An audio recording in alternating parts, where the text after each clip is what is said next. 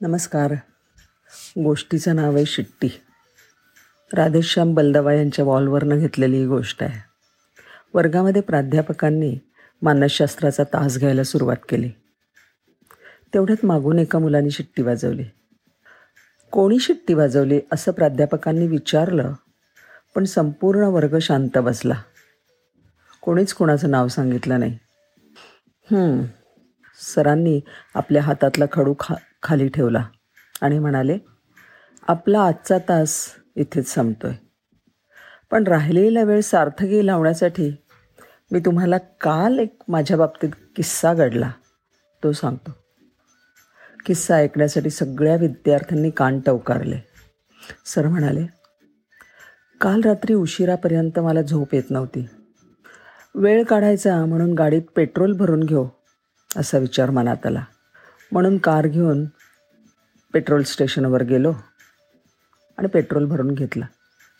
मग सहजच मी एका शांत रस्त्यावर गाडी वळवली आणि रस्त्याच्या कोपऱ्यावर एक अतिशय सुंदर मुलगी उभी होती.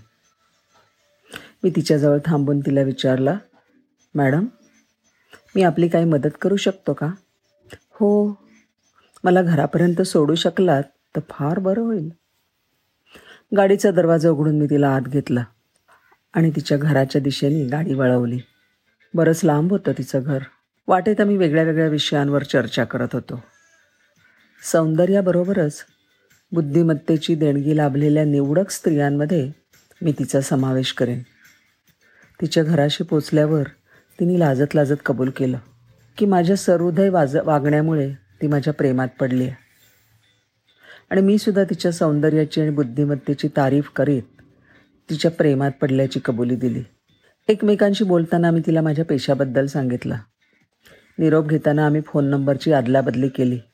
अगदी शेवटच्या क्षणी तिने मला सांगितलं तिचा भाऊ मी शिकवत असलेल्याच महाविद्यालयात शिकतो. आणि त्यामुळे होणारा दाजी या नात्याने मी त्याची काळजी घ्यावी. त्याचं मी त्याला तिला नाव विचारलं. त्यावेळी तिने उत्तर दिलं तुम्ही त्याला त्याच्या खास सवयीवरून लगेच ओळखाल. तो अतिशय उत्तम शिट्टी वाजवतो. प्राध्यापकांच्या या वाक्यावर अख्खा वर्ग मगाशी शिट्टी वाजवलेल्या विद्यार्थ्याकडे बघायला लागला. प्राध्यापक महाशय त्या विद्यार्थ्याकडे बघून हसून म्हणाले माझी मानसशास्त्राची पदवी आणि ज्ञान मी काही खोके देऊन विकत घेतलेलं नाही तर स्वकष्टाने ते प्राप्त केलं आहे त्यामुळे चल चंप्या निघाता वर्गाच्या बाहेर. धन्यवाद.